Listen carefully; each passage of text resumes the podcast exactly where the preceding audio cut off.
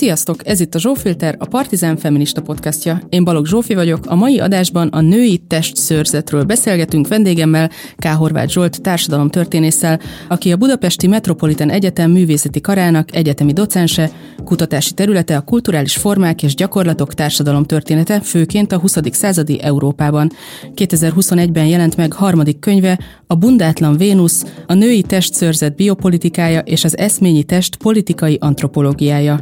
A Partizán munkáját a Patreonon kívül most a személyi jövedelem adótok 1%-ával is támogathatjátok. Köszönet Lőrinci Áronnak a hangutó munkáért, Kili Zsannának az arculatért. Nektek pedig köszi, hogy itt vagytok. Kezdünk! Köszöntelek a stúdióban, Zsolt. Köszönöm a meghívást. Örülök, hogy itt feltek. Hát az van, hogy jön a nyár, jönnek a szörtelenítő reklámok. Nekem van egy ilyen emlékképem, szerintem a 90-es évek közepéről, de ebben nem vagyok teljesen biztos, hogy a buszon a nőknek hónai szőrük van, és ez tök normális, ez teljesen ö, elterjedt, és aztán egyszer csak ez eltűnik. És a könyvedet olvasva nagyon örültem, hogy ezt, ezt végre valaki ennek így utána járt, hogy mi történt ott. És az én fejemben igazából annyi volt erről, hogy hát biztos a pornókultúra miatt beszivárgott a popkultúrába ez, hogy a nőknek szörtelennek kell lenni, de hogy, hogy ennél sokkal több van, és hogy sokkal korábbról kezdődik ez az egész. Ez mióta van, hogy a, a nőknek tolják ezt? Akár a reklámok, akár a mindenféle divatipar, pornóipar azt, hogy szörtelenítsenek valamilyen módon? Tehát nem csak időben, hanem térben is célszerű elhelyezni. Szóval amiről most elsősorban beszélni fogunk szerintem, vagy legalábbis ennek a kérdésnek a megválaszolása során, az elsősorban az, úgynevezett euróatlanti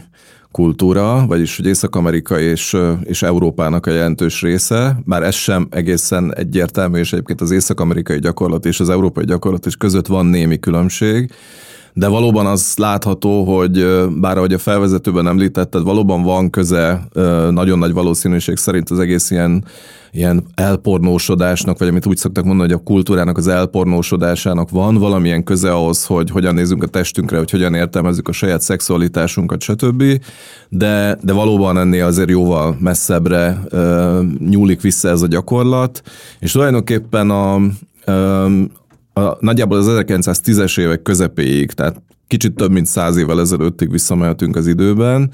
Legalábbis azok a kutatók, akik az észak-amerikai részben populáris kultúra kutatással foglalkoztak, részben pedig a test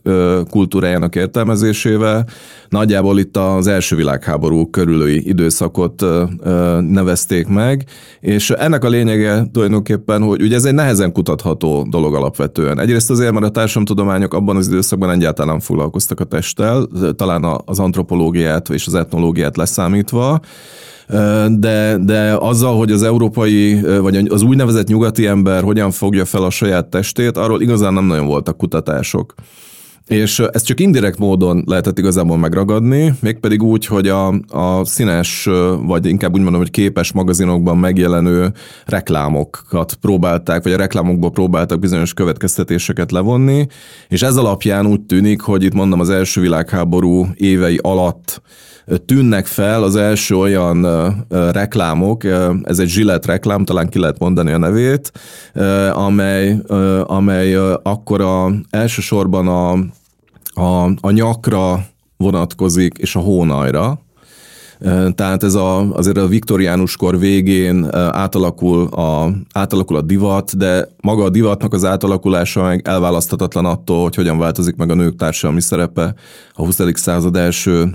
évtizedeiben, amelyben egyébként nem lényegtelen szerepet játszik a háború, amely a bevonult férfiak mögött a hátországban dolgozó aktív nők, illetve aktív szerepet vállaló nőknek a, egészen egyszerűen az attitűdjét átalakította, illetve az, hogy hogyan tekintünk a nőre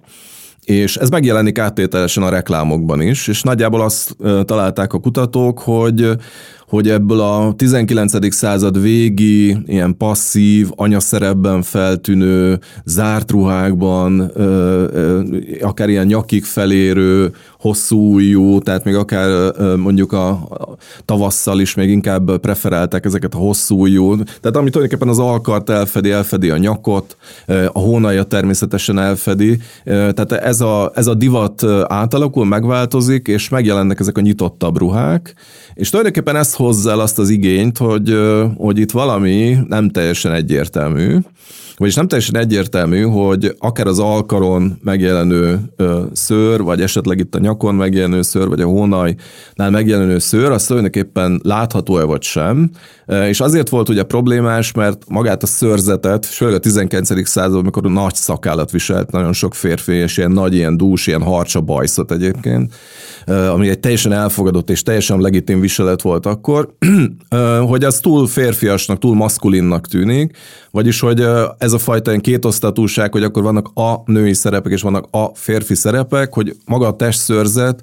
az abban az értelemben lett problémás, hogy megváltozik az, amit úgy nevezünk, hogy a, a testnek a nyilvános része. A nyilvános testfelület az az, amit bárki láthat és az intim testfelület pedig az, ami az intimitáshoz tartozik, ami a párkapcsolatra tartozik, vagy esetleg közeli ismerősökre, barátokra tartozik,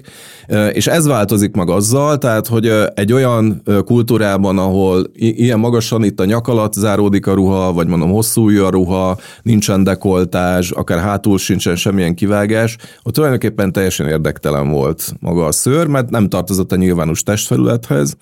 Viszont ahogyan ez megváltozik, és nyitottabbak lesznek a, a, a főleg a nyári viseletek természetesen, úgy tulajdonképpen lehet látni azt, hogy rögtön megjelenik ez a fajta normalizálás, hogy maga a szőrzet az inkább férfias dolog, és hogy egy kecses nőn az nem, nem, tűnik, nem tűnik vonzónak, vagy kifejezetten pont így mondom, itt a, a, a nemi szerepeknek a keveredése miatt az inkább mondjuk így, hogy visszatetszőnek tűnik. És akkor ez nem úgy jelenik meg, hogy, hogy, hogy akkor mondjuk, mit tudom én, valamilyen rendelet születik arról, hogy ezt a nők nem viselhetik természetesen, hanem nagyon érdekes módon a piac lép be ebbe a normalizáló szerepbe, amennyiben, mondom, megjelennek ezek az első reklámok, és ezek nagyjából nem azt mondják el, hogy hát igénytelen vagy, ha nem szörteleníted a alkarodat vagy a hónaljadat, hanem, hanem azt, hogy ne érezze magát nyáron se feszélyezve, érezze magát tisztának, kellemesnek, vonzónak, nem tudom minek, tehát hogy nagyon szépen be van csomagolva az, hogy, hogy megváltozik a szépségről alkotott fogalom, megváltozik a nőiességről alkotott fogalom is, és ezt próbálja hát egyfelől kiszolgálni, a másik oldalon pedig formálni egyébként maga a piac, vagyis hogy maguknak a reklámoknak a feltűnéséből lehet azt látni, hogy egyfajta igény megfogalmazódik, és ez mondom a tízes évek közepe felé vagyunk, 1910-es évek közepe felé vagyunk, és, és akkor még azt vizsgálták a kutatók, hogy milyen lapok azok, amelyekben először ez megjelenik, és akkor itt nagyjából két lapot különböztettek meg. Nyilván az ár a különböző témák alapján nagyjából belőhető volt az, hogy milyen társadalmi csoport fogyasztja ezeket a lapokat, és először a felső osztály esetében jelenik meg ez, tehát a partin, a különböző, nem tudom, összejöveteleken, bálokon, és mondom főleg a jó idő esetén, tehát főleg tavasszal, nyáron és kora ősszel megjelennek ezek a reklámok, tehát az, ahogyan felvezetted, hogy ez egy szezonális jellegű dolog, ez nagyon-nagyon világosan látszik ezekből a hirdetésekből, tehát nem decemberben és nem januárban érdekes, hanem amikor megjön a jó idő, április-május környékén, onnantól megszaporodnak ezek a reklámok, végig a nyári hónapokban szem előtt van, és aztán utána, ahogy be, bejönnek az első ilyen őszi, hidegebb, esős, szeles idők, onnantól fogva nem érdemes ezekkel próbálkozni, mert onnantól érdektelenné válik. Úgyhogy röviden azt lehetne mondani, hogy, hogy az elsősorban mondjuk egy ilyen klasszikus polgári társadalmat nézve, így a felső osztály, vagy a felső középosztálynak és a középosztálynak a kultúrája, női kultúrája pontosabban, és, és utána terjedt tovább, de az, hogy hogyan, egyébként arról sokkal kevesebb kutatást találtam, hogy őszinte legyek, én nem foglalkoztam ilyen empirikus szinten észak-amerikai példákkal, tehát arról kevesebbet tudunk, de itt ugye érdemes azt is megnézni, hogy hogyan alakul a lakáskultúra, hogyan alakul a higiénia, tehát a higiénére alkotott elképzelés, a kettő az hogyan kapcsolódik össze, Magyarul van-e fürdőszoba például a lakásban, vagy nincs. Ugye ez azért még a 20. század elején nem teljesen egyértelmű, hogy munkás lakásban végképp nem, vagy, vagy egy falu, faluban mondjuk, hogy most visszajövünk Magyarországra, ott faluhelyen, hogy hogyan néz ki mondjuk egy klasszikus paraszti ház, természetesen van valamilyen tisztálkodás, de ez a fajta tisztálkodás, vagy az, amit mondjuk a szörtelenítéshez szükséges kellékek igényelnek, olyan jellegű nincsen, nincs is olyan intimitás, és nem is jellemző egyébként a napi szintű mosakodás. Tehát ezekből indirekt módon azért tudunk arra következtetni, hogy ahogyan egyébként a korszakban a divat is, ahogyan akkor magyarázták, tehát hogy fel, felőről lefelé csorog a divat, vagyis hogy elkezdik másolni aztán a kevésbé tehetősek is azt a fajta öltözködés, vagy azt a fajta jelen esetben testképet, amelyet előállít mondjuk a mindenkori elit, és valahogy így terjedhetett el tovább, de mondom, hogy ezt nem lehet direkt módon vizsgálni, és a korszakban meg nem vizsgálták, tehát egyidejű kutatások erről nem nagyon állnak rendelkezésre, ezért ilyen indirekt forrásokból, vagy képi forrásokból, vagy reklámokból, vagy ilyenekből tudjuk nagyjából körülrajzolni azt, hogy hogyan alakult ennek gyakorlata. Ez nagyon érdekes, amit mondtál, hogy a, a higiéniával, meg az ápoltsággal való összekapcsolása ennek, hogy ez máig él, hogy az a képzete a nőknek, hogy attól lesznek tiszták, ha szörtelenek. Ez honnan a fenéből jön, mert hogy a férfiaknál ugyanezt nem gondoljuk, hogyha egy férfi megtartja a hónajszőrét, vagy a fanszőrét, vagy bármi, vagy a szakállát, hogy az, az tisztátalan lenne, de a nőknél ez kifejezetten él és virul ez az elképzelés, és akkor ezek szerint már régóta. Ez abszolút így van, mondom, ez a, az a férfiasság és a nőiesség konstrukcióval függ össze, tehát az, hogy a, a szőr az alapvetően, tehát itt érdemes, bocsánat, egy rövid, tehát a, a haj és a szőrzete, tehát a, a és a body hair, mint olyan, tehát ezt azért érdemes megkülönböztetni, mert, mert a hajhoz is kapcsolódik egy csomó mágikus dolog, gondoljunk csak Sámson történetére a Bibliából, de nem csak ez a lényeges benne, hanem a, a testszőrzet viszont a, a pubertáshoz kapcsolódik, tehát amikor a testszőrzet megerősödik, az a pubertáshoz kapcsolódik, ami viszont szinte direkt módon a szexualitáshoz kapcsolható. Tehát a haja szemben a testszőrzetnek van egy ilyen jellegű szexuális konnotációja, vagy szexuális vonzata, vagy szexuális allúziója, utalása, és és ebben a tekintetben hogy egyáltalán véletlen az, hogy a nőket sokkal jobban normalizálja ez. Tehát nem csak arról van szó, hogy ez túl férfiasnak tűnik mondjuk az a nő, most nem általánosságban mondom, hanem hogy ez volt a felfogás, akin mondjuk a hónaj szőrzet adott esetben megmaradt, hanem inkább arról is, hogy az lehet, hogy túl direkt szexuális utalás, amit viszont azért általában minden társadalom valamilyen formában szabályoz. Már és a nőkre erősebb ez a szabályozás, mint a férfiakra. Ezt megint nagyon sok példán lehetne illusztrálni, hogy, hogy mit tudom én, akár egyébként a paraszti kultúrában, tehát, hogy a férfiak esetében mondjuk a több szexuális partner az dicsőség, a nő esetében pedig szégyen. Tehát ez pont ilyen diametrális ellentétben áll egymással, és ugyanígy a szexuális szabályozás is, tehát az egyik oldalon a férfiak számára ilyen pozitívumként tűnik föl, az a nő számára szinte ilyen, hát szégyen, tulajdonképpen egy titkolni való valami, ami, ami nem kerülhet nyilvánosságra. Tehát, hogy ezt úgy kell akkor elképzelni, hogy, hogy a felnőtté válás, és ennek egy ilyen, mint egy ilyen rituális lefolytása a nőknél, hogy az túl, nem tudom, durva és erotikus lenne, vagy egy ilyen túl vadul erotikus, hogyha a nőt meghagyhatnánk a természetességében, vagy, vagy valami ilyesmi? Hát valami ilyesmi, igen. Tehát mondom, itt keveredik szerintem a, ez a a szexualitáshoz kapcsolódó képzetek, illetve a férfiasság és a nőiesség, tehát a szerepekhez kapcsolódó elképzelések annyiban, hogy, és ezt ugyanez a Christine Hope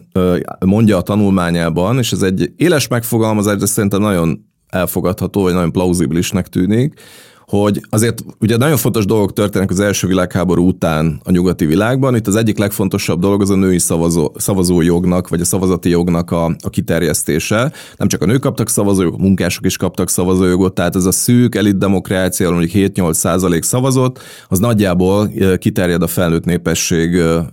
nagy részére. És ez a, ez a változás, mint társadalmi nagycsoportot a nőket is érintette, és a nők is szavazóképesek, szavazóképessé nyilvánították, nem mintha előtte nem lettek volna azok, csak nem kapták meg a szavazójogot. Noha elég hosszú volt ugye a szüfrazsettek története is korábban, de lényegében azt állítja Christine Hope, hogy, hogy van egy érdekes össze, rejtett összefüggés, nevezetesen, hogy a nők politikai szavazójogot kapnak, vagyis hogy politikai szubjektumként tekint rá a mindenkori társadalom, Ugyanakkor valamit, ami a pubertás során pontosan a felnőttséget fejezi ki,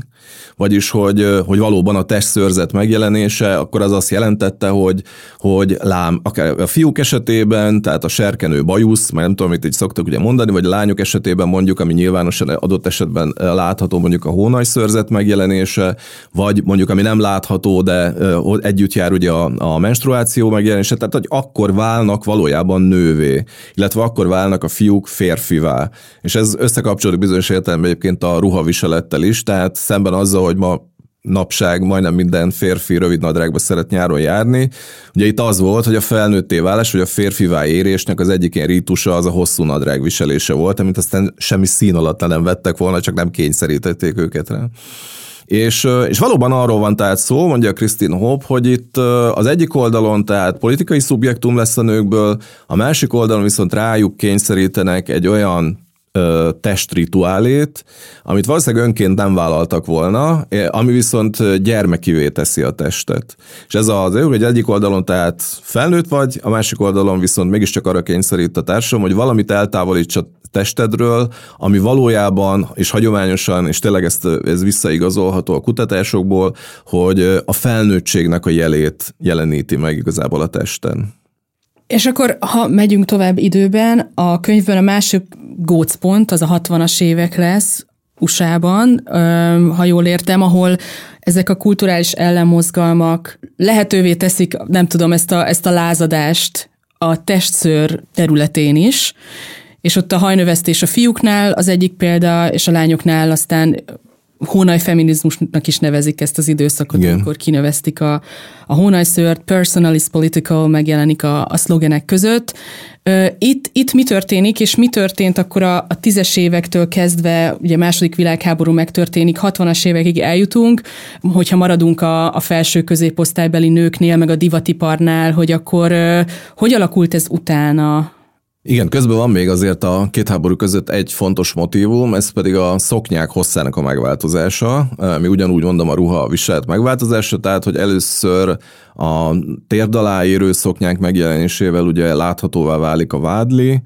és hogyha még rövidebb, tehát ilyen térd fölé érő, akkor pedig a vádli a térd is megváltozik, és ezt a divat ipar, illetve hát a divat tervezők ezt tehát pontosan tisztában voltak igazából azzal, hogy amikor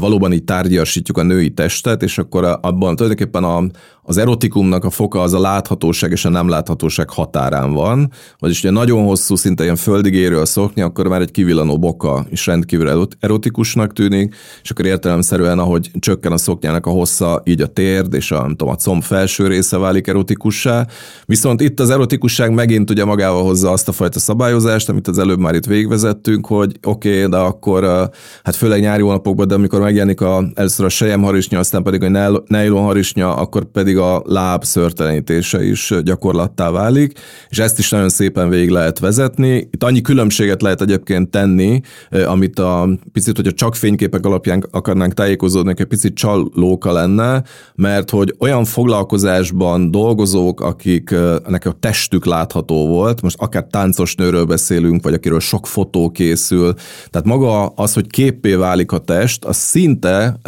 szinte tabuizálja magát a testszörzetet, vagyis, hogy mondom, azok, akik sokat látszanak, illetve színpadon vannak, és a testük egy része mondjuk láthatóvá válik, az teljesen kötelező volt, a, vagy teljes mértékben a, tehát a, a, a, a látható testrészekről el kellett távolítani a nőknek a szőrzetet, és ez a mindennapi életben azért nem volt talán ennyire szigorú, viszont mondom, a harisnya divat megváltozásával ez is eléggé általánossá vált, és aztán a fogyasztói társam kiépülése azért az Egyesült Államokban egy picit korábban indult el, ez már a 30-as években bőven, tehát a nagy gazdasági világválság után láthatóak ennek a, ennek a nyomai, és aztán ezt a, a különböző színes lapok, a reklámok elhozzák tulajdonképpen ezt a hogy is mondjam, ezt a fajta ilyen idealizált, illetve szexualizált női testképet, ami aztán a második világháború után fogja kiterjeszteni igazából, vagy akkor válik általánossá, vagy akkor válik ez a szexivé, már most ezt idézőjében mondom, csak nem látják a rádióhallgatók, tehát ami, ami normalizálja azt, hogy hogyan kell kinézni egy fiatal női testnek, amin már ebben az időszakban nem lehet testszörzet, és hogy mennyire fontos a láthatóság és a láthatatlanságnak a kérdése, vagy a nyilvános és az intim testfelület, hogy a második világháború alatt, amikor a, nem annyira lehetett, vagy egyáltalán nem lehetett például sejmharisnyát kapni, akkor is ilyen vastagabb, nem áttetsző harisnyát viseltek a nők, akkor ugyanígy eltűnnek ezek a borotvák. Tehát, hogy csak akkor van az egésznek értelme, a láthatóvá válik. Tehát nagyon fontos tulajdonképpen a látható testfelület, illetve a képpé váló testfelületnek a normalizálása, és ebben a, ebben a kettősségben ragadható meg, vagy ez, ez adja a dinamikáját tulajdonképpen az egésznek. Most ami a kérdésed második felére vonatkozik, ez pedig ugye a 60-as éveknek a, az amerikai tror jeg. og amelyben a, mondjuk a polgárjogi mozgalomtól a feminizmus második hulláma, a különböző új baloldali mozgalmak megjelenése, tehát nagyon sok minden kapcsolódik össze, ami az úgynevezett, összefoglalva azt mondták, hogy az úgynevezett kisebbségek, tehát etnikai kisebbségek, szexuális kisebbségek, nők, és, és a többi. Tehát nagyon sok tematika megjelenik, megjelenik egyébként az ökológiai gondolkodás, mint olyan, vagy a kivonulás, tehát az, hogy a hippik nem ugye nagyvárosban és egy ilyen polgári életformát szeretnének élni, hanem benne van az, hogy, hogy valahogyan megváltoztassuk az életünket és az életformánkat, és ebben, hogy a, a, a személyes, az politikai, tulajdonképpen benne van az a törekvés, hogy oké, okay, de az egyik legerősebb politika, hogyha átviszem, áttelepítem ezeket a politikai elképzeléseimet a mindennapi életbe, és ott is megvalósítom. És, és ennek a, hogy mondjam, az indexszerű, tehát ilyen jelszerű kifejezése az, hogy, hogy különbözni kell ettől a, az úgynevezett normalizált polgári többségtől, és akkor ebben a, a hosszú, a, tehát a férfiak hosszú haja, hosszú szakál, de ilyen igazi hosszú ilyen, amit talán a, mondjuk ilyen tíz évvel ezelőtt a hipsterek viseltek itt Budapesten is, akkor a, a, a ruháknak a, Hát még akkor is, hogyha mondjuk áruházban vásárolt ruha, akkor is valahogyan, a, tehát amit most mit tudom, a batikolás fejez, tehát hogy, hogy valamit tegyél hozzá ahhoz, ami, tehát hogy a tömegtársamban élünk, tömegtermékek vesznek bennünket körül, és úgy tudjuk valahogyan személyessé formálni ezt, hogyha valamit hozzáteszünk, tehát rányomtatsz valamit, ráfestesz valamit, batikolod, vagy szóval valami legyen, ami, ami nem pont ugyanolyan, mint a másiknak a fehér pólója, amit egyébként ugyanúgy nem tudom, több százezer vagy több millió példányban árusítanak mindenhol hogy valamilyen személyes dolog legyen, tehát hogy a, a tömegtársamban a saját egyéniségünket, és, vagy inkább mondjam, hogy egyszerűségünket és megismételhetetlenségünket úgy tudjuk valahogyan jelezni, vagy úgy tudjuk kifejezni, ha, ha ezeket ilyen jelszerűen is elhelyezzük. Tehát, hogy nem elég az, hogy, hogy én azt gondolom magamban, sétálok a, a Munkácsi utca, vagy az Andrási úton, hogy én egészen más, én ezt ki is akarom fejezni azzal, hogy megnyilvánulok. És uh, itt mondom a haj megnövesztése, a szakál megnövesztése a fiúknál, a lányok esetleg pont fordítva, tehát mondjuk a rövid haj megjelenése adott esetben, vagy pedig ez az észak-amerikai kontextusban, hogy egészen tabunak számító hónajszörzetnek a, tehát hogy egyszerűen el, eldobják a borotvát, nem nagyon használják, és ez az ellenkultúrán belül, ha nem is volt teljesen általános, de, de ilyen jelszerűen megjelent, és ez kifejezte azt az igényt, hogy a szülők vagy a nagyszülők testkultúrájától is szeretnének különbözni. És akkor különbözni, meg ha jól értem, akkor ilyen természetesebbnek lenni, tehát hogy az ilyen természethez való közelebb levés akkor ebben is megnyilvánul, de aztán nem marad ez, vagy nem terjed el, vagy nem lesz mégsem ennél több, hogy ez igazából megmarad ennek a 60-as évek, nem tudom, fiatal hippi kultúrjának szintjén, és aztán ahogy a, ahogy a feminizmusnak a nagy mondásai ö, alá, alább hagy aztán ez a lendület, ö, ez, ez miért lehet, vagy itt mi történik, vagy mi nem történik utána? Hát ugye a 60-as évek, mint vagy az ellenkultúra, vagy amit általában a 60-as éveknek szoktunk nevezni, ez ugye a 70-es évek elejére közepére kifullad. Maga az ellenkultúra ebben az értelemben szétoszlik, vagy feloszlik, vagy szóval, hogy persze vannak kommunák, meg vannak kisebb csoportok, amely ezt a szellemiséget tovább viszik, de, de, de társadalmi mozgalomként, tehát látható ifjúsági kultúraként így ebben a formában nem működik tovább. És ez ugye azért lehet így a test szempontjából ö, fontos ö, pont, vagy fontos jellegzetesség, mert hogy ezt akkor, tehát akkor tudok eltérni mondjuk ettől az úgynevezett átlagtól, vagy ettől a normalizált testképtől, hogyha ezt tömegesen csinálják. Tehát az, amit ez, ez a úgynevezett kritikus tömeg, amit ugye sokat szoktunk emlegetni, ez valóban azt jelenti, hogy egyedül egy tömegtársadalomban valamely ellen lázadni, az nagyon gyorsan retorziókhoz vezet. Az utcai beszólástól, a megmosolygáson keresztül, mit tudom, nyilván ennek számtalan formája van, ami mondjuk így kellemetlenné teszi a mindennapot, és akkor inkább az ember azt mondja, hogy na jó, hát így egyedül nem érdemes ezzel. Szóval nem érdemes újat húzni minden egyes nap a hetes buszon a ott utazó tömeggel. Vagyis, hogy elkezd individualizálódni maga a probléma. A 70-es évek amerikai szociológia nagyon sokat ír, hogy ezek a tömegmozgalmak és ez a közösségi gondolkodás, ez hogyan dezintegrálódik, és hogyan kezd el mindenki önmagába fordulni, ezt úgy is szokták nevezni, hogy a politika narcisztikus fordulata, hogy egyre többet foglalkozunk önmagunkkal, akkor azok a mondjuk Jerry Rubin és mások, tehát az ilyen ikonikus figurák, a hosszúhajú szakállas,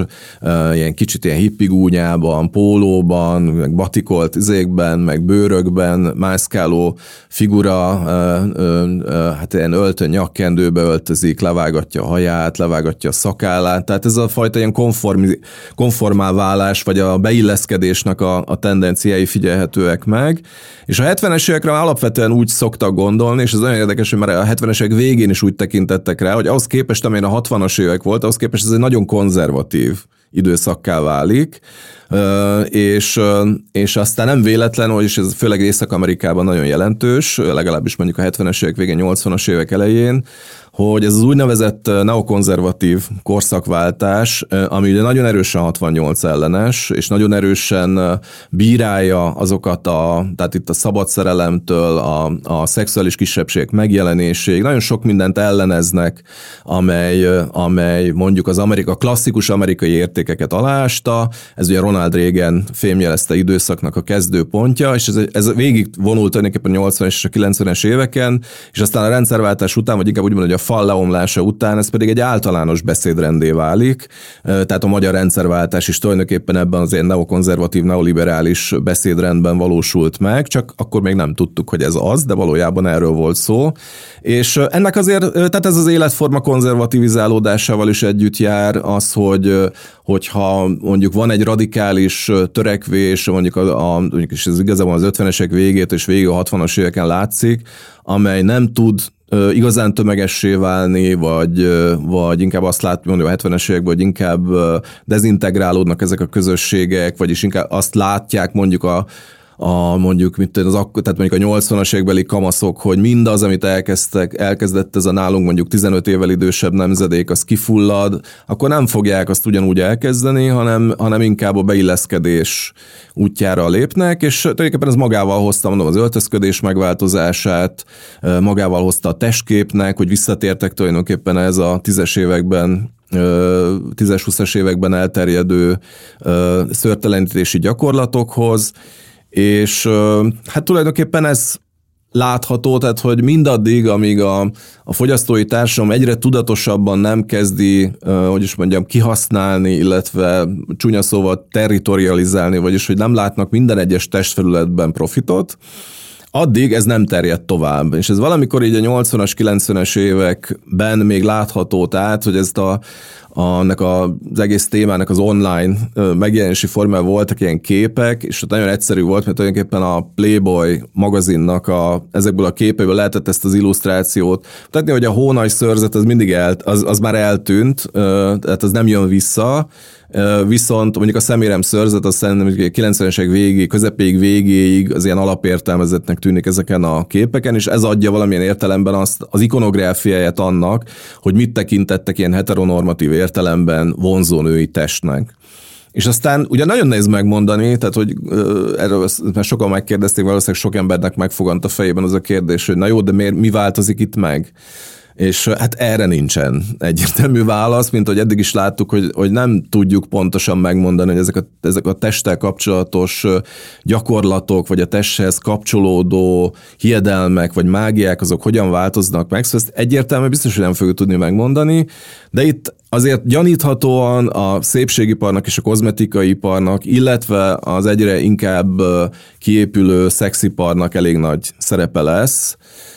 vagyis hogy, és itt a képek hatnak elsősorban megint, tehát az, hogy megnézni, hogy színes magazinokban, vagy képes magazinokban, és aztán utána mondjuk így a 90-es évek végétől, 2000-es évek elejétől már az internet is főleg egyébként a szélessávú internetnek a megjelenésével nagy szerepet játszik abban, hogy hogyan értesülünk arról, hogy mi a vonzó, és mi a, ami mondjuk undorít, vagy kifejezetten visszataszítónak tűnik. Mi az, ami szexi, és mi az, ami nem vonzó. Mi az, amilyenné szeretnénk válni, és mi az, amit határozottan elutasítunk. Tehát ez egy nagyon erősen képi kultúra, nagyon fontos szerepe van a képeknek abban, hogy hogyan építjük fel a saját magunkról alkotott képet, tehát itt a, a, ugye magyarul nem jön ki, de itt a picture és az image közötti, tehát az, hogy a picture mint kép, mint,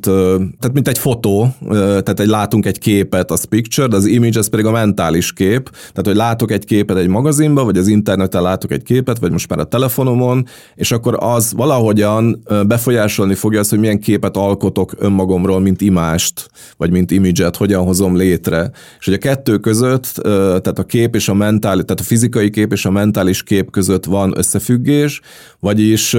ezt tulajdonképpen sokkal korábban megfigyelték, tehát már a, a mozgóképnek, a filmnek, a mozifilmnek a megjelenésekor, hogy különböző gesztusok, vagy a járásnak bizonyos fordulatai, egyébként még adott esetben a beszédhasználat is, tehát hogy mi, mi az, ami mondjuk menő mondani különböző időszakokban, de mondom gesztusokban, járásban, fejtartásban, és egy csomó ilyen tök aprónak, vagy ilyen aprólékos, vagy lényegtelennek tűnő dologban valójában nagyon erősen, látens módon, de nagyon erősen hatnak ránk a képek, állóképek és mozgóképek, és ez visszaad arra, hogy milyen képet alkotunk, milyen mentális képet alkotunk aztán önmagunkról, és nyilván próbáljuk a kettőt közelíteni, vagyis hogy a képeken ábrázolt, vonzónak tűnő emberek, személyek vagy testekhez hasonuljon valamilyen formában a mi testünk is, mert azt gondoljuk, hogy biztos az az alapértelmezetten vonzó. Nagyon érdekes még az a rész is, ahogy a könyvben leírod a folyamatát a különböző 50-es évektől pornó magazinoknak, a versengését egymással, hogy először jelenik meg a Playboy 53-ban, és így a, a, a szexuális forradalomra, vagy erre a hullámra így ráülve eladják ezt a nők tárgyasítását, hogy ez a forradalom része, és akkor megjelenik a, a Penthouse 69-ben, és elkezdenek versengeni azon, hogy ki tud jobban tabut dönteni, és akkor egyre többet mutatnak meg a, az újság közepén a kihajthatós poszteren a nőkből, stb. Megjelenik a Hustler a 70-es években, és akkor van ott egy érdekes dolog így a, a női nem, a nemi szervben levő szőrrel, a fanszőrrel, hogy először a szőrzet megmutatása tabudöntésnek számított, aztán meg egy ilyen, egy ilyen védő funkciót kapott. Ezt, ezt el tudnád mondani, hogy ez hogy volt, vagy mi volt ez a folyamat? Hát igazából a lényegét elmondtad, tehát hogy, hogy amikor egy ilyen fajta ikonográfia piaci helyzetbe kerül, akkor nyilván mindenki rá akar icitálni valamilyen szempontból a másikra, és azokat a, a, a hogy mondjam, a, a mindennapi életben, vagy az intimitásban megvalósuló dolgokat, tehát az, hogy, hogy ez az úgynevezett szabad szerelem, ami egyébként már egy régi, tehát a nyugati társadalomban régóta visszavisszatérő probléma volt, de tulajdonképpen az, az azt jelentette, hogy mondjuk házasság nélkül együttjáró párok szexuális kapcsolatot létesítenek egymással, és még tegyük fel utána elválnak, vagy szóval nem tudom, nem egész életre szól ez a kapcsolat, akkor nincsen semmilyen probléma. És ez bár mennyire ilyen gyalogosnak, vagy nagyon bárgyúnak tűnik mondjuk a mából visszanézve, ez valójában egy elég komoly lépés volt. Ez a 10-20-as években már elkezdődött egyébként, és itt a 60-as években ez a nemzedék újra felvett ennek az úgynevezett szabad szerelemnek a, a zászlaját, ha szabad így fogalmazni. Tehát a polgári szexualitás ilyen szempontból nagyon erősen normalizált volt, és ez ellen próbáltak valamilyen szempontból lázadni, és amit a 60-as évek a még szinte politikai tettnek gondolt, és mozgalmi szinten megvalósított, arra nagyon gyorsan lecsapott a piac, és azt látta, hogy ilyen közegben tulajdonképpen egy ilyen lappa, tehát 53 óta van a Playboy, eh, ami nem ábrázolt, tehát a mesztelenség az a félmesztelenséget jelentette valójában, és a, és a pornográfia is azt jelentette ebben az időszakban. Tehát egy félmesztelen női test, itt mindig nőkről van szó egyébként, hogyha nem mondom akkor is, mármint hogy ez volt alapértelmezve, ezt kell kiárusítani, ez, a, ez, az, ez, az a, ez az a tárgy tulajdonképpen, ami elképesztő profitot tud hozni nekik és, és ez a 60-as évek végén, de a 70-es évek elején jelenik meg igen az, hogy hát amikor egyre több ilyen lap van, és akkor teljes mesztelenséget ábrázolnak, és akkor itt látható egyértelműen, hogy a szemérem szőrzet az teljesen megmarad, és, és a, azt hiszem a Hustler volt, igen, a, most már te jobban tudod, mint én, ami 72, 73? 74. 74 amikor, amikor egy ilyen picit széttárt combú nőt ábrázol, és akkor ott a, azt a szemére majak megjelenés, tehát annak az ábrázolásának a megjelenés az még annyira megdöbbentő volt itt 74 környékén, de hát ez megint beleírható ebbe a rálicitáló logikába, hogy mindig egyre többet kellett mutatni. Ez már ugye mondjuk az 50-es évek pornográfiájához képest ez már tényleg pornográfiának minősült, viszont ha ma megnézzük, akkor mondjuk akár a replikának a, a vonatkozó pornográfia számát, akkor látható hogy ez még tulajdonképpen nagyon a kezdet-kezdetén volt, hiszen itt, itt, ha ezek nem is aktok voltak, mert ezek valóban profit céljából ábrázolt mesztelenség volt, de, de nem, nem mutattak szexuális aktus például, tehát azért az elég jelentős különbség. És, és tulajdonképpen itt a, ugye maga a kifejezés, tehát hogy magyarul is ugye szemérem szörzet, németül sámhát, tehát ugyanez van benne, hogy tulajdonképpen az egy ilyen védő takaró funkcióval bír, és, és az is lehet, hogy a kezdet-kezdet, ezt nem tudom egyébként, ez inkább csak feltételezés a részemről, hogy itt a kezdet-kezdetén azért tehát, hogy, hogy rálicitálunk a másikra, de mindig csak egy lépéssel járunk a többiek előtt, vagyis, hogy azért valóban volt egy ilyen védő funkciója vagyis hogy nem, nem, nem hogy mondjuk egy teljesen uh, csupaszra borotvált uh, uh, szeméremtest, az ennél sokkal kihívóbb tulajdonképpen bizonyos értelemben. Tehát ez ehhez képest akkor valószínűleg visszafogottabbnak tűnik, és lehet, hogy ez a logika vezet tulajdonképpen afelé, hogy mindig egyre többet kell mutatni, mindig egyre extrémebb dolgok felé kell vinni, mert hogy egyre szélesedik a piac, egyre több szereplő van, és valahogy ez kínálja fel tulajdonképpen azt a logikát, hogy hogyan lesz egyre kevesebb szőrzet a, a a női szeméremtesten, és hogy, hogy hogyan válik ez egyre explicitebbé tulajdonképpen maga a szexualitás és a szexuális aktus is.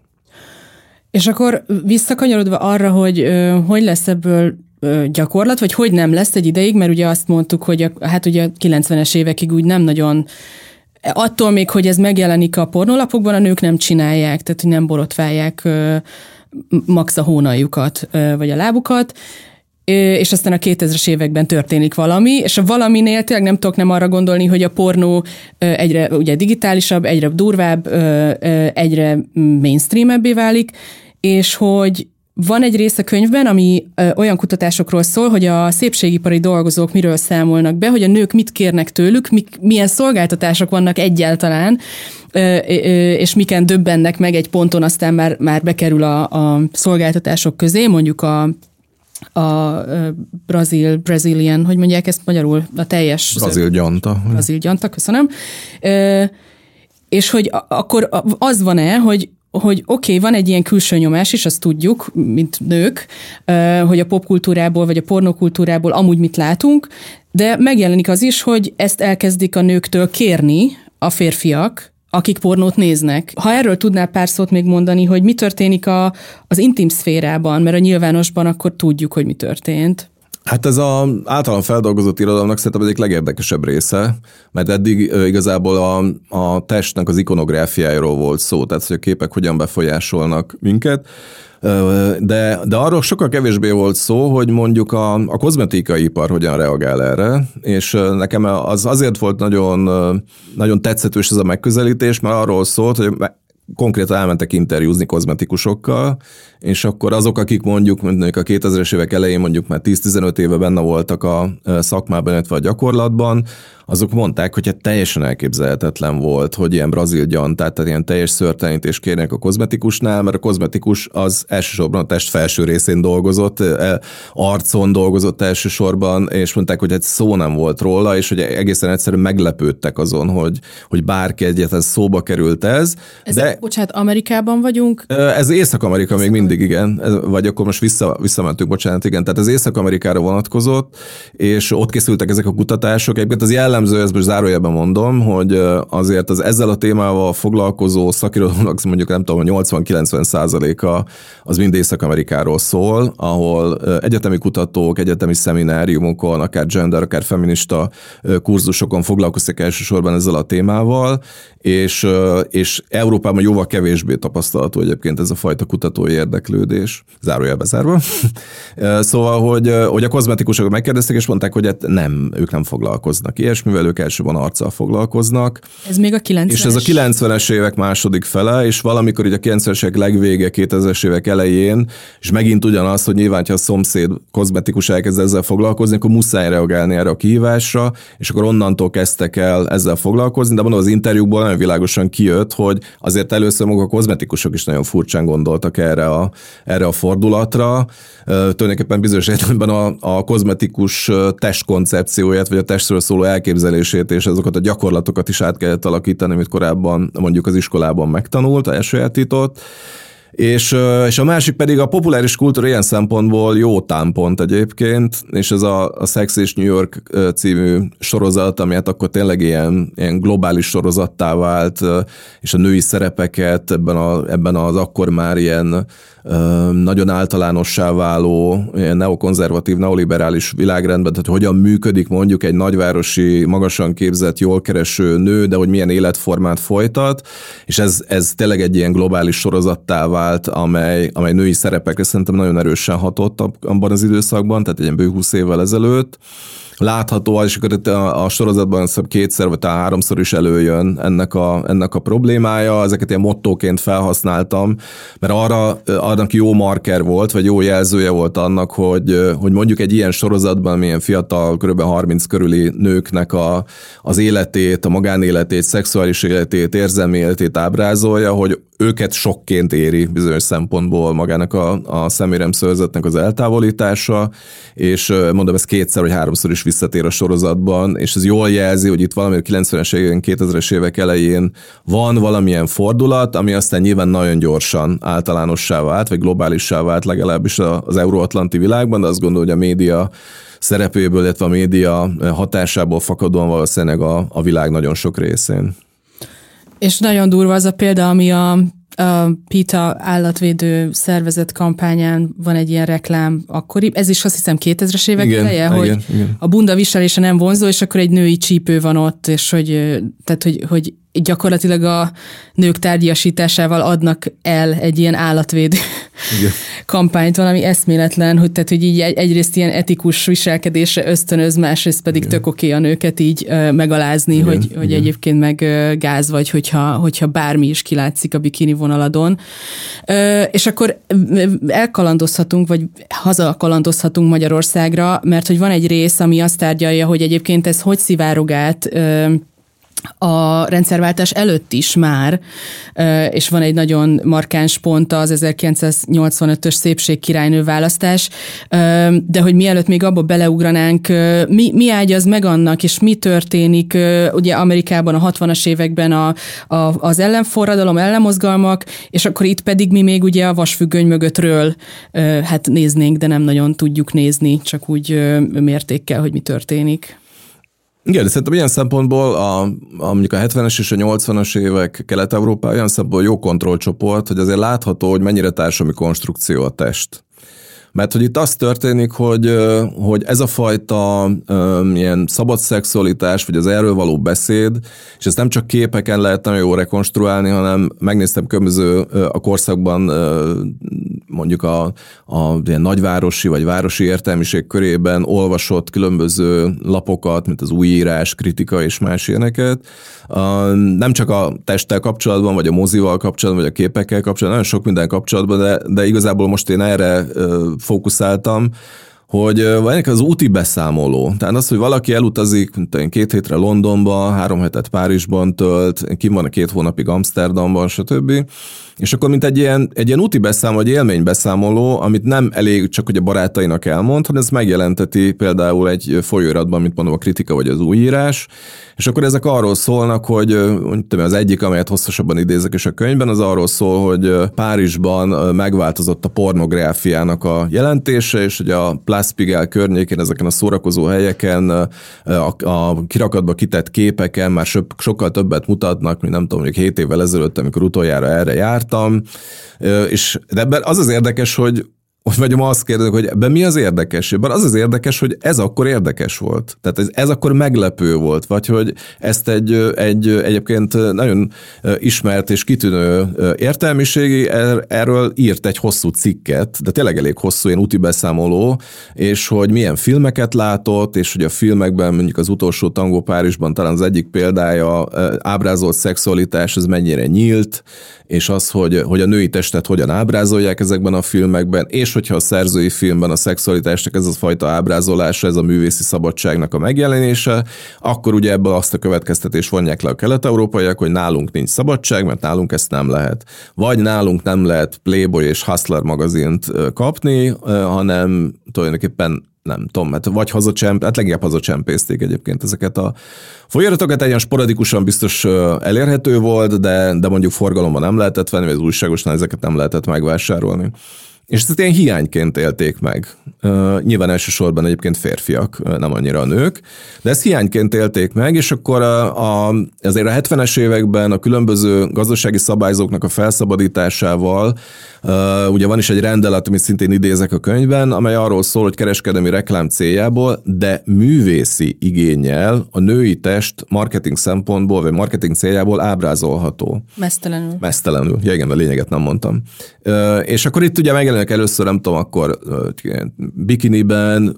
monokiniben, és aztán teljesen mesztelenül, és itt tényleg egészen,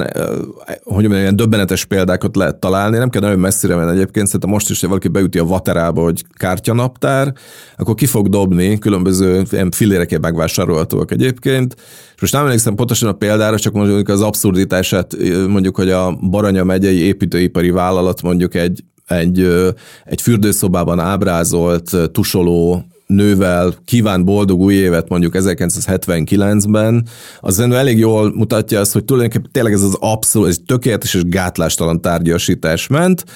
és ezeket kártyanaptárokon és különböző megjelenő ilyen magazinokban, ezt a Eperjesi Ágnes dolgozta egyébként fel ennek a, a folyóratokra vonatkozó részét, tehát hogy a Tollasbál magazin és más ilyen viszonylag szűkebb körben terjesztett, de azért már itt kinyomtatott, és,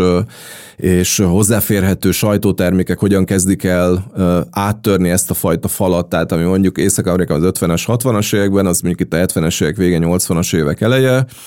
vagyis, hogy megindul a női testnek én értem ez a teljesen korlátlan felhasználása, tehát bármilyen marketing célra felhasználható volt a női test, megjelenik televíziós műsorokban egyébként, ez a, vagy a szintén azt hiszem az Eperjesi Ági ír a a Parabola című ilyen szatirikus, azt hiszem havi magazin volt a magyar televízió, és annak volt szilveszterkor egy ilyen külön száma, és ez szerintem így a ország egy részének jelentős része ilyen nagy elánnal nézte, szeptem, vagy december 31-én, hogy akkor végre most már, tehát egy napon mondjuk akkor lehet ilyeneket mutogatni a magyar televízióban, vagyis ezt egyfajta ilyen áttörésnek, vagy liberalizációnak, vagy a szabadság kiterjesztésének gondolták, és ez valahogy elvezet oda, amit említettél is, ez a 85-ös szépségkirálynő választás, amely tényleg még így a mából visszanéző is annyira, most nem tudom, nem tudom a jó szó, de mondjuk azt, hogy vérlázító volt. És ez az első szépségkirálynő választás Magyarországon, ha jól értettem? Hát igazából volt korábban is, 1957-ben volt egy szépségkirálynő választás, mert senki nem emlékszik rá, meg nem is kell rá emlékezni, nem annyira jelentős. Itt inkább azt lehet látni szerintem, hogy amikor még nem szilárdul meg annyira a rendszer, és már nem annyira szilárd, akkor lehet ezeket a határokat feszegetni, és ez a tulajdonképpen maga a szépségkirálynő választás, illetve az, hogy akkor fiatal nőket, vagy nem tudom, akár a Molnács eset még a lány szót is lehetne használni, hiszen 16 éves volt, tehát egy fiatal, egy kamaszlány igazából, vagy egy fiatal nő, hogy tulajdonképpen tehát jogi szempontból tökéletesen kiszolgáltatottak, a, a testükkel kapcsolatban, vagy a testfeletti rendelkezésük tekintetben teljesen kiszolgáltatottak voltak. Akkor talán nem volt mindenki számára egyértelmű, de azt egészen világosan tudjuk, hogy ez ugye az osztrák tőke becsalogatására szolgált, és egy osztrák cigarettamárkát reklámoztak igazából magával a szépség királynő választással, de vagy dohányterméket már akkor csak megszorítottan lehetett, ezért kellett megrendezni a szépség királynő választást. Tehát tényleg az történik, hogy maga a termék a fő, és konkrétan a, a termék szereplő. rajta van a Igen. ruhájukon, tehát hogy viselik a testet. Igen, egy ilyen válpántszerű valamit, ez a Mildezorte, az volt a neve a cigarettának, ezt majd vágjátok, hogyha nem. Mindegy, nincs már szerintem ez a dohányáró. Tehát rajta volt egy ilyen válpánt, és fürdőruhában voltak, és a fürdőruha márkája volt a másik, amit reklámoztak, de, de tulajdonképpen az attrakció és a főszereplő az a dohány volt, tehát a cigaretta volt, és a tárgyak voltak a fiatal nők, akik bemutatták ezt. És akkor az eköré épülő, tehát erről mondjuk az elmúlt években elég sok szó esett Magyarországon, tehát a Eperési Ágnesnek volt egy ide kapcsolódó kiállítás, ez az érezze megtiszteltetésnek, volt beszélgetés is róla, meg is jelent a leírata, tehát hogy, és, és azóta is azért dolgoztak mások is már ezen a témán, szóval, hogy ez tényleg egy olyan esete volt, amikor nagyon jól lehet látni, hogy ezt a fajta hiányt, amit a magyar értelmiség vagy a magyar elit egy része hiányként élt meg, nevezetesen azt, hogy tárgy, tárgyasítható és áruvá formálható gátlástalanul a női test, azt ők szabadságnak élték meg. Ezt ugye ma egyáltalán nem gondolnánk így, de ezt akkor így tűnt fel, és ebben, a, ebben az értelmezési keretben helyezték el. És valószínűleg ezt is elfelejtettük volna, hogyha ugye a Molnár Csilla öngyilkosságával nem ért tragikus véget ez az egész történet. Aki megnyerte ezt a... Aki megnyerte a szépségkirálynő választást, és, és néhány hónappal később, vagy talán egy szűk évvel a, a a győz, győzelem után ugye öngyilkos lett, és aztán utána ebből a korszakban is ugye nagyon sok feldolgozás született, nagyon sokan reflektáltak erre, én akkor gimnazista voltam, és nem hallottunk a genderről egészen biztos, hogy szó nem esett, és nem is ismertem ezt a szót akkor, de azért azt mindenki érezte, hogy ez iszonyatosan ciki. Tehát, hogy nagyon-nagyon gáz. Tehát amit ezzel a fiatal nővel csináltak, az annyira vérlázító volt. A többiek története is egyébként, akkor ez elég sok interjú készült, és kiderült, hogy hogyan vágták át őket. Szóval mindez a mondjuk így, hogy a gazdasági részéhez tartozik az egésznek, de ettől függetlenül elválaszthatatlan a női test kiárusításának történetétől. Tehát, hogy mondom, a, akár a feminizmustól vagy a gendertől függetlenül is teljesen vérlázító volt, ahogyan, ahogyan tényleg kisemizték és kihasználták őket. És hogy összekössük ezt a szörtelenítéssel, meg hogy mi, mi a mai gyakorlat, tehát hogy akkor azt láthatjuk, hogy ez a, ez a nyugat felé vágyódás, tudja ilyen mértéktelenül vagy gátlástalanul behozni és, és eladni a magyaroknak azt, hogy tök oké okay ezt csinálni nőkkel, tök oké okay így ábrázolni őket, hát ez tovább él egyébként autószerelők többségében még látom ezeket a széttárt pornónaptárokat, egészen elképesztő, meg a nagypapám garázsában is voltak még sok, sokáig. Szóval, hogy ez tökre megvan ez a fajta képi világ, és hát arra is emlékszem azért, hogy, hogy a pornó, tehát hogy a pornó újságok, a tesómnál, a bátyámnál, meg a fiúknál, meg a izé, amit, tehát hogy most nem akarok itt szentkedni, én is néztem őket ilyen nagy szemekkel, hogy Jézusom, mi ez, de hogy, hogy teljesen beleépült a a, a, a szocializációba, meg így a, a, a felnövekedésbe ez, hogy ezek a képek ott vannak a felnőtteknél, meg így elcsened, meg nem tudom. És hogy, hogy ez egy ilyen egzotikus dolog, és akkor a nőknél az, hogy szörteleníteni kell, amikor én felnőttem, 85-ös vagyok, tehát ami, én emlékszem rá, hogy anyukám olyan 11-2 éves korom körül így mondja, hogy kell. Innentől kezdve kell, és nagyon emlékszem a mondatra, mert úgy fogsz kinézni a strandon, mint egy kurva. És anyukám egy jó lelkű nő, tehát hogy ez teljesen, ezt így visszatekintve, akkor nagyon bántott, de visszatekintve ezt értem, hogy, hogy olyan erős volt ez a kontroll a nők felett, hogy ez a szégyennel egy, egyenértékű, hogy még egy kislány is, vagy egy gyereklány, aki már a nőiesség jeleit mutatja,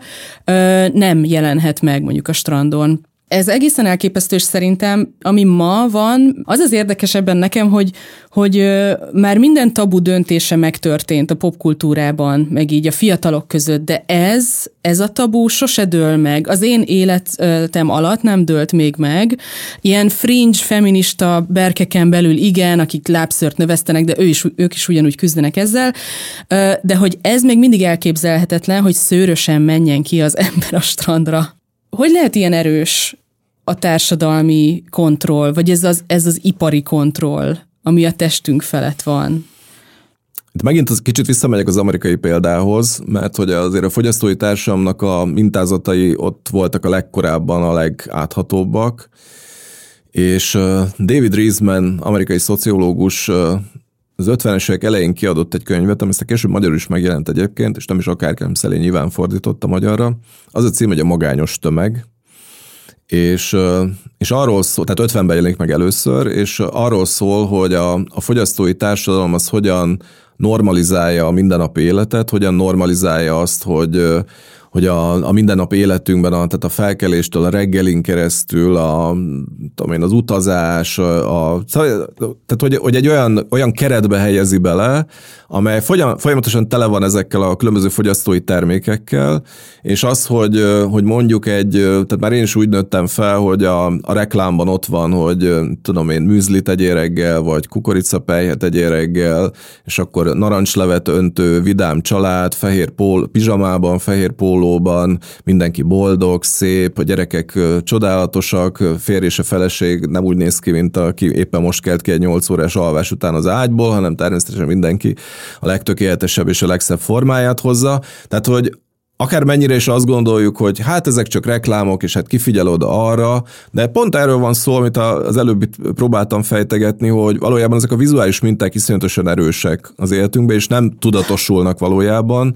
hanem csak akkor tudatosulnak, hogyha elkezdünk róla gondolkodni, vagy olvasunk erről valamit.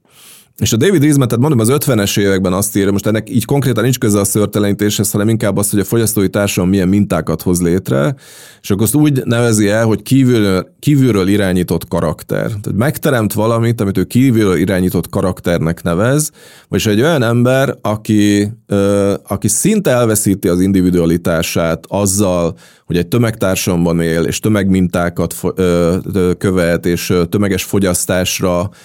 van berendezkedve az egész élete tulajdonképpen, és ez mondom nem csak a tárgyakra, vagy nem csak a különböző ilyen fogyasztói javakra vonatkozik, hanem arra az életformára is, amit él. Hogy soha nem kérdőjelezi meg azt, hogy neki miért így kell, így kell munkába járnia, miért reggel fél nyolcra vagy nyolcra kell járni, és miért nem tízre. Tehát ezeket az ilyen alapkérdéseket soha nem teszi fel. Miért házasodik meg mondjuk 23, 28 vagy 33 éves korában, miért pont két gyereke lesz, miért pont így él, miért pont ezt csinál, és a többi, és a többi. Tehát amiről mondjuk a 60-as évek rengeteg rengeteg, tehát akár regényről, akár filmekről beszélünk, hogy, hogy mennyire, mennyire sablonos, mennyire, mennyire szürkének tűnő, mennyire tömeges tulajdonképpen az az élet, amit a sajátunknak gondolunk, és azt gondoljuk, hogy mi egyszerűek és megismételhetetlenek vagyunk ebbe. És valahogy ezt nevez ilyen kívülről irányított karakternek, amelyben azt mondja, hogy egyszerűen ebben nagyon könnyű belehelyezkedni. Hogy mindent kitalálnak helyettünk, hogy nem kell azon gondolkodnom, hogy mit tegyek reggelire, mert azt is tulajdonképpen a reklám sugalja, hogy milyen autóm legyen, hogy hogyan éljek. Tehát, hogy egy tulajdonképpen olyan, mint az életforma, és hogy a, a kereskedelmi televízió, ami ugye nem hogy tudom, 60 percből 20 percig vagy 25 percig ad reklámot, hanem a sorozatokon keresztül folyamatosan egy életformát közvetít, hogy hogyan kellene élnünk és gondolkodnunk ami egyébként lehetettől kritikai, de nem feltétlenül lesz az, vagy egy bizonyos szint felett már igen, de, de mondjuk egy,